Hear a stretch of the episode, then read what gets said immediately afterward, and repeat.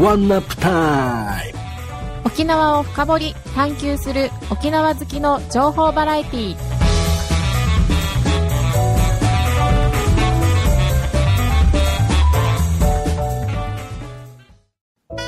はい皆さんこんばんは。ワンナップタイム始まりました。パーソナリティの大浜彩子です。はい、千葉県からコバでございます。はい。ワンナップタイムは沖縄県宜野湾市、宜野湾シティ FM から 81.8MHz でお送りしています。スマホや PC からでもリスラジのアプリやサイトを通して番組をオンタイムでお聞きいただけます。また、ワンナップタイム公式サイトから過去の放送番組や裏番組もポッドキャストとしてお聞きいただけます。そして当番組ワンナップタイムはですね、沖縄から毎週沖縄にまつわるテーマを決めて特集しています。あなたの知らない沖縄を楽しく学べる、沖縄を深掘り探求する、沖縄愛に溢れた沖縄好き情報バラエティです。そして今夜も沖縄と千葉をつなげてリモートで収録しています。もしリモートで音声が聞きづらい場合もあるかもしれないんですが、ご了承いただけたらと思います。ということで今夜も始まりましたワンナップタイム。改めまして、私がパーソナリティの大浜彩子です。そしてもう一人、はい、千葉県からコバでございます。よろしくお願いします。はい、よろしくお願いします。それではワンナップタイム今夜もゆるくやっていきましょう。ということで、えー、9月、は今日15日ですね、水曜日。もうもう9月15日、半分来ちゃったね。うん、しちゃいましたよ、もう早いね。そうですね。ちょっとね、えっと、せんうん週の初め、月曜日ぐらいが、うん結構台風が近づいたんですよね、沖縄。うんあー台風ねそうそうそう、うんそれで、まあ、あの、なんていうのかな。かなりなんか秋、なんか、なんていうの、ちょっとこう、秋っぽい台風だなっていう感じがした、今回は。なんあか夏の台えー風とちょっとなんかこう違う、あ秋っぽい台風だなっていう感じがして、なんだろうね、えー。じめじめがなんて言ったらいいのかな、まあ、ちょっと難しいんだけど表現が。言葉ではね。そうなの、うん。そうなの。でもなんかこうあなんかこう季節が変わったなっていう感じはしましたね今回あ、うん。あ、だから、千葉もね、うん。あの、秋の、なんか、入り口にやっと立ちました、うんみたいなね。あー。そんな感じもしないでもないですね。そんな感じがする。はい。朝晩涼しくなったりとかそんな感じですか？そう、うん、そうね。で、うん。ちょっと紅葉っぽく、なんかちょっと落ち葉がね、ちょっと少し増えてきたっていうようなね、なるほど。そんな感じもあります。なんかやっぱはい。いいね、その紅葉ってさ、ちょっと沖縄には少ないから、うんねえ、あやっぱなんか千葉す、あの、コバさんが千葉にいるなって感じがするわ、それ聞くと。千葉の近況報告になっております。沖縄のいや、いいんじゃないでしょまあでもねうかね。、それもね、そう。ですね。はい。はいそれも含めて、まあなんか秋が深まってきた感じはしますが、ということで、ねえいいですね。はい。うん今日の、えー、特集は、コバさん何になってますか？はい。第23回の今回の特集は、なんと、沖縄琉球の妖怪。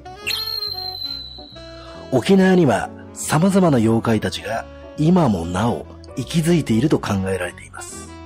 2021年火星探査時代のこの科学の時代にもなお、沖縄の森、川、街角、そしてあなたのすぐ後ろにも沖縄の妖怪たちが息を潜めているかもしれませんよ。実は沖縄人になりすまし、太古の昔から生きている沖縄の妖怪、綾子さんですが、他の人は騙せても、私はすでに見抜いていました。今回の特集、どうですか？え、私、妖怪だったんですね。自分でも気づかないぐらい、えー、はいなんだろうな、妖怪だったんだ。はい。じゃあ、人間になりたいって思いながら、今この放送してんのかなって思っちゃいました。なるほど。妖怪とは、沖縄には精霊信仰があり、昔の人たちはすべてのものには霊魂が宿っているという精霊信仰を強く持っていました。人々は身辺に起こる不思議に神秘的な力を見出し、想像力を駆使して理解しようと、未知の不思議な生き物の存在の仕業として説明しようとしてきた結果、生まれた非日常的、非科学的な存在のことを妖怪と考えることができます。沖縄を代表する妖怪の紹介。それでは沖縄を代表する妖怪を一部ですがご紹介させていただきます。キジムナ、またの名をキジムン。キジムナーは沖縄諸島周辺で伝承されてきた伝説上の生物。妖怪で樹木の精霊。一般的にガジュマルの古木であることが多いとのことです。沖縄県を代表する精霊ということで、これをデフォルメしたデザインのアニメや民芸品、衣類やゆるキャラなど、数多くのメディアにも露出されている沖縄ではポピュラーな妖怪です。昔から目撃情報がありますが、容姿が特定されておらず、恐ろしい存在だったり、人を助ける良い存在だったりと、様々な伝承が残っています。ブナガヤ。ブナガヤは、普段は川底に住み、保護色によって姿を隠しており、人間と関わり合いになることはあまりありません。人間の子供が誤ってブナガヤの手を踏んでしまうと、その手にブナガヤ火と呼ばれる青い火をつけるそうです。かつてブナガヤ火で子供が火傷すると、その土地の年寄りたちが呪文を唱えながら火傷を消したという話もあります。沖縄本島北部の大宜味村では戦後まで、旧暦8月頃に巨木の上や丘の上に小屋を建て、ブナガヤの出現を夜通し待つ、アラミという風習が行われていたとのことです。ザン。奄美大島では、時々人間そっくりの顔を持つ魚が海上に浮かび上がり、不戦場の人に顔を見せてから沈むと言われ、これが現れると、必ず海が大荒れになるので、船は急いで寄港したのだと言います。時折、数匹のザンが浅瀬に上がってくるそうですが、漁師がこれを捕まえて家へ持って帰ると、その家の主婦が死ぬか、家族の誰かが海で災難に遭うため、捕らえて食べる際にも決して持って帰ってはならず、浜で料理して食べなければならないと言います。中西平井国道58号線の泊港近く、沖縄一の歓楽街、松山にほど近い場所に潮渡り橋がある。夜分、潮渡り橋近くで中西平井と叫ぶと、それは現れてくる。そして中西を呼び出してしまった後は、このマジムン中西にさらわれて、正気をなくしてしまうというのである。言い伝えでは、この辺りは神隠しに会う人が多発していた。人が神隠しに会うと、近所の人たちが大勢で捜索し、さらわれた人を発見しても、魂の抜け殻みたいになっているので、左足で3度蹴らないと正気に戻らない。間違って右足で蹴ると、その人は死んでしまう。皆さん、決して今も潮渡り橋のたもとで、中西平井と大声で叫んではいけませんよ。ということで、あやこさん、沖縄の妖怪で、あやこさんは一体どの妖怪なのか、また、今まで見たり聞いたりした妖怪はいましたか？どの妖怪って言われてもね、ちょっと自分では分かってないんですけれども。そうだ。え えー、でもね、こんなに沖縄にも独自の妖怪がいるっていうのは初めて知りました。あの、キジムナ？キジムナはね、はいやっぱりほら、私小さい頃から遊んでるじゃない。ええー、なるほど。キジムナはね、よく見るんですよ。キジムナは見るんですけど、でも、はいはいなんとかブナガヤはね、ちょっと聞いたことなかったまだまそう、中西平井なんてさ、国道58号線ってすぐそばなのにうん、これも、ょ？うん、あの、この橋の名前もちょっと知らなかったですね、実うん。は。うん。はい。それでは本日のインタビューですが、沖縄の怪談から妖怪に至るまで著書多数、テレビやラジオの怪談や心霊特集では欠かせない小原武史さんです。それではインタビューの模様をお聞きください。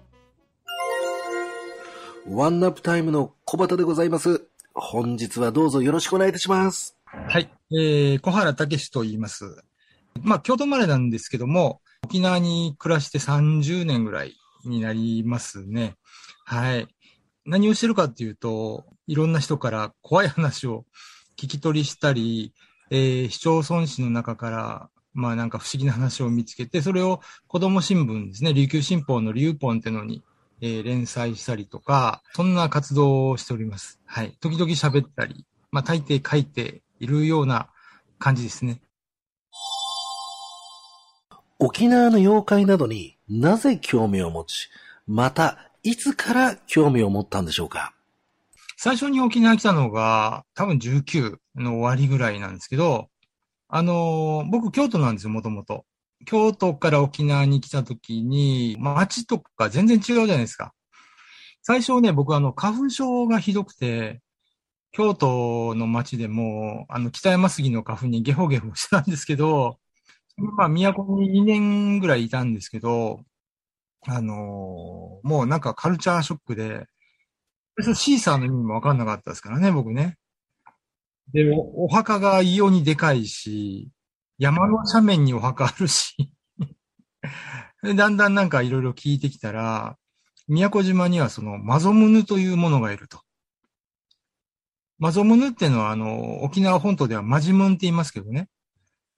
それがなまったもんでマゾムヌって言うんですけど、あの、都の平良市をこう、車で、タクシーで走ってる時に、あの、タクシーのうんちゃんが、あんた知ってるかって、さっき、右側、白い女の人立ってただろうって言ったんですよ。えな、な 何の話ですかねって言ったら、いやいや、白い女の人が立ってただろうって。あれ、ザーって言うんだよって言って、ザーって。ザーってね、呪い女のことなんですよ。誰かを呪うために白い服着て、ワーフールって言って、その豚の便所で転げて、あの手にろうそく持ってね、頭に花巻いてお米三つ乗せて、立つんですよ。辻の四つ角にね。それがいたって言うんだけど、僕見えなくて、それ。運転手さんにもう一回、ちょっと言っていいですかって。いや、絶対嫌だ、絶対嫌だ、つって。で、帰りにはもういなかったんですけど、いろいろ食べたんですけど、その当時よ、30年前、その本載ってないんですよ、あんまり。妖怪の話とか。んで、都の市役所の人に聞いたら、あそれはなんか、あよくあったよって。あの、今でもなんか、その水商売の女の人が、あの、男の人に振られて、ザーしてるけど、みんなやった後におかしくなっちゃうから、って言って。あんまり取材しない方がいいよって言われたんだけど、そう言われたらなんかね、取材したくないじゃないですか。沖縄で最も庶民に身近な妖怪は何だと思われますか？えっ、と、おそらくキジムナなんですけど、まあ名前はね、皆さん多分ご存知なんですけど、せ戦後はキジムナで戦前は、えー、七魔ジムンっていう妖怪だったですね。あの、キジムナはやっぱりその木にいる妖精みたいな感じなんですね。で、えっ、と、だいたいガジュマルとかアコウの木とか大木にいるんですけど、はい、ウスクの木とかね、こう、わーってこういう、なんか気根が垂れ下がって、ちょっとね、見た目怖いなっていう木あるじゃないですか。大きいね。まあ、ああいうのにいるんですけども、えー、大体あの、魚釣る人の、とか漁師さんにこうかか、かかっていくんですよ。で、キジムナと友達になると、えーっと、漁師は大量に魚が取れたりするんですね。で、まあそれはいいことなんですけど、毎晩呼びに来るんですよ。雨が降っても台風が来ても、とりあえず毎晩家のドアノックして魚釣りに行こう、漁に行こうって言うから、人間って休む動物でしょ？だから、や、休めないから、もうだんだんその人間はおかしくなっちゃうわけですよ。で、キジムナが嫌いなものは、おならとタコなんですね。で、あんまりもう頭に来たから、キジムナと漁してる時にタコが釣れたら、それをキジムナの背中にバーンって投げたら、悲鳴上げて火の玉になって逃げていくわけですよ。で、あ、これやったやった、もうキジムナ逃げたと思って家帰ったら、なんか様子がおかしくて、家族の人が悲鳴上げて、こう埋めてんですよね。で、おじいちゃんから子供まで、全部目玉を一つくり抜かれて、血だらけで横たわってたと。復讐ですね、要するに。キジムナの復讐。本当は怖いんですよ。なんか、あの、いろいろキジムナと友達になろうみたいなね、ちょっと、あの、アニメーション化されて言われたりしてますけど、まあ、あの、伝承の中ではもう怖い。本当は怖いん沖縄で妖怪らしきものを実際に目撃したことはありますか？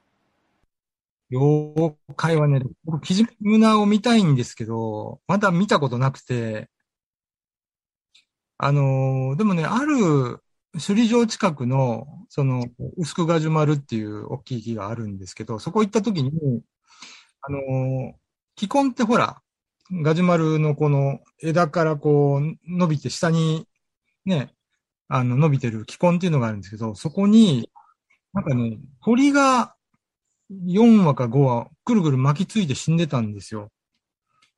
で、なんだろうと思って、で一緒にいた、その、まあ、ゆたさんかなゆたさんに聞いたんですけど、そしたら、あこれはあの、死にかけた鳥を、キジムナがかわいそうだから、あの、一緒にこう、引き取ってあげたと。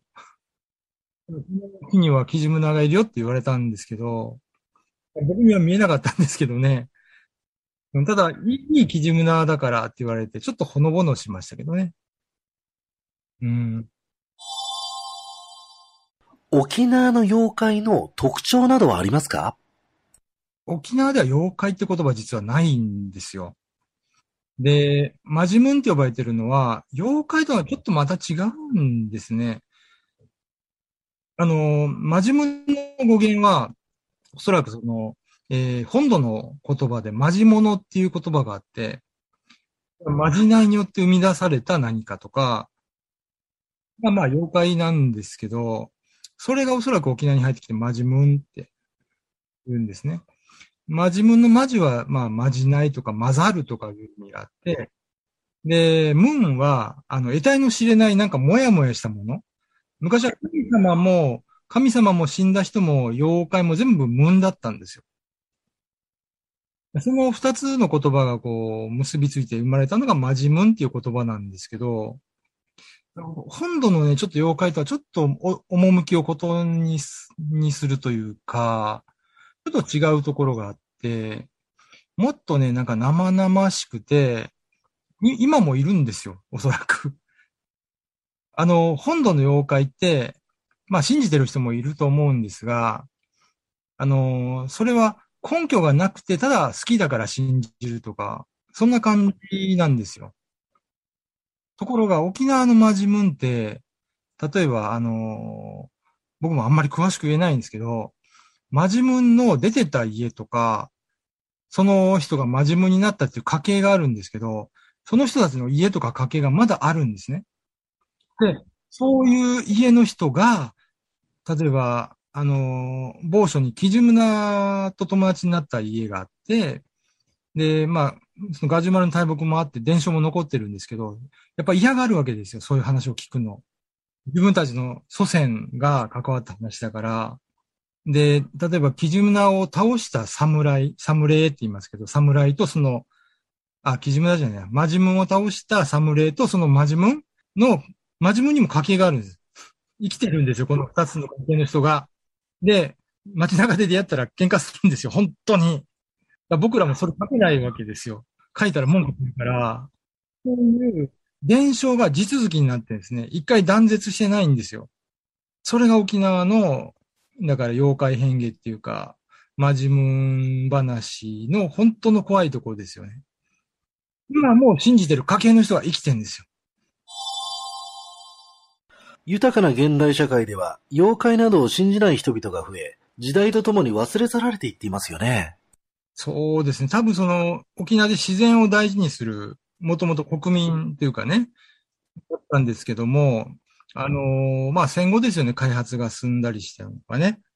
で、それまでは、その集落に必ず一箇所以上、その歌木とか廃所って呼ばれる神様に拝む場所があったわけですよ。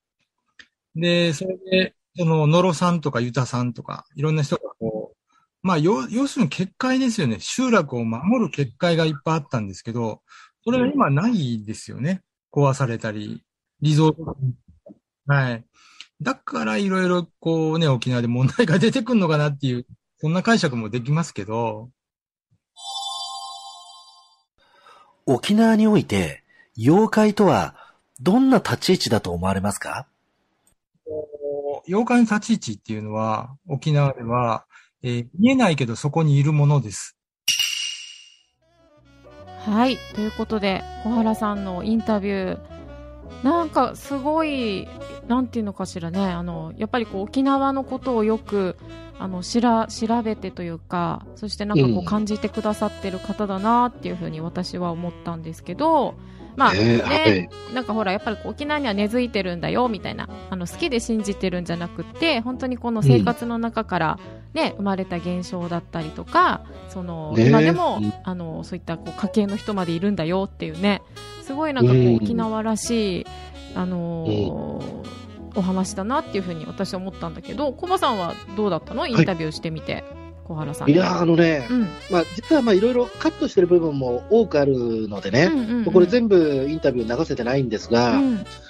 あの、非常になんだろう、沖縄ってすごくやっぱり妖怪、まあ、ほもともともと妖怪っていう言葉自体はね、うんうん。あの、沖縄にはないわけなんですけども、うんで非常にそういう目に見えないものをすごく大事にする人たちだったんだなっていう、すごく、あの、自然信仰というか、うんうん。そういうものがすごく生活にすごい関わってるなっていうのをね、感じましたね。そうですよね。うん、私も本当に今日のインタビューはなんかそこを感じることができたなって思いました。うんはい。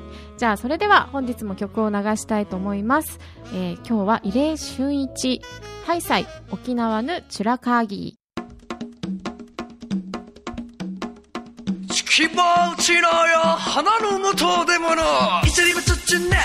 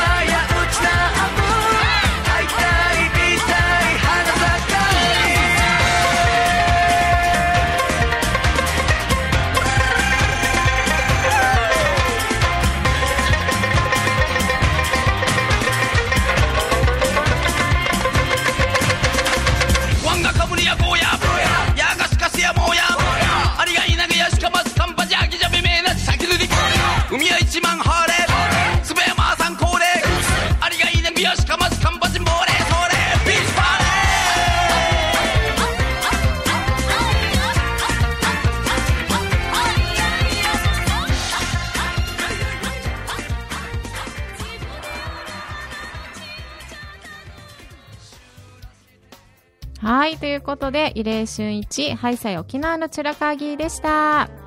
はい、コバさん。どうでした？音楽の方は。なんか、ここのうん、マジムンとかさ、沖縄はのい妖怪たちも、すごいなんか楽しく踊っちゃいそうな、ね、ノリノリでしたノリね。ノリのいい曲でしたね、今日もね。うん。ありがとう、選んでくれて。あもうね、妖怪たちと本当にね、うんうんなんか一緒にダンスするような。そうですよねそんな感じでしたね。そうそうそう。私はあの、えっと、はい小原さんのね、インタビュー聞いてる時にね、コバさんも、うんあの、ザーには気をつけなさいねって思いながら聞いてましたよ。あの、女性がさ、あこう、はいはいはいはい、うんうん、ね、うん。恨みをっていうためにっていうお話があったじゃない。注意してくださいよ。そう、注意してくださいよ、コバさん、本当に。大、丈夫かな？僕ほら、基本モテないから。いやいや、わからないですよ。はい。まあ、そういう既得な女性が現れたら逆に嬉しい喜びですよね。そうですね。じゃあ、そっちの方かもしれないですね。そうそうそうそう。逆に嬉しいぐらいでね。嬉しいぐらい。よかったら僕のこと、僕と恋愛しませんかって今度そういう人見たら僕ちょっと話しかけてみますから。よかったら僕とお付き合いしませんかっていうことなるほど、ですね。なるほど。じゃあ、私と新庄さんはちょっとそばから、あ、大丈夫かなって思いながら見とくと思います。はい。ということで、えっ、と、今日もね、楽しい特集をありがとうございました。えー来週のワンナップタイムは9月22日水曜日21時からの放送になります。第24回の特集は沖縄スイーツ紅芋タルトになります。紅芋タルトだねみんな大好きだと思いますが、はい。那覇の国際通りでも有名なあのお菓子御殿さんにお話を伺うことができたそうです。元祖紅芋タルトの秘密や紅芋タルト製造体験についてお聞きしました。それではまた来週もお楽しみにまたねーまた、ベリモタルト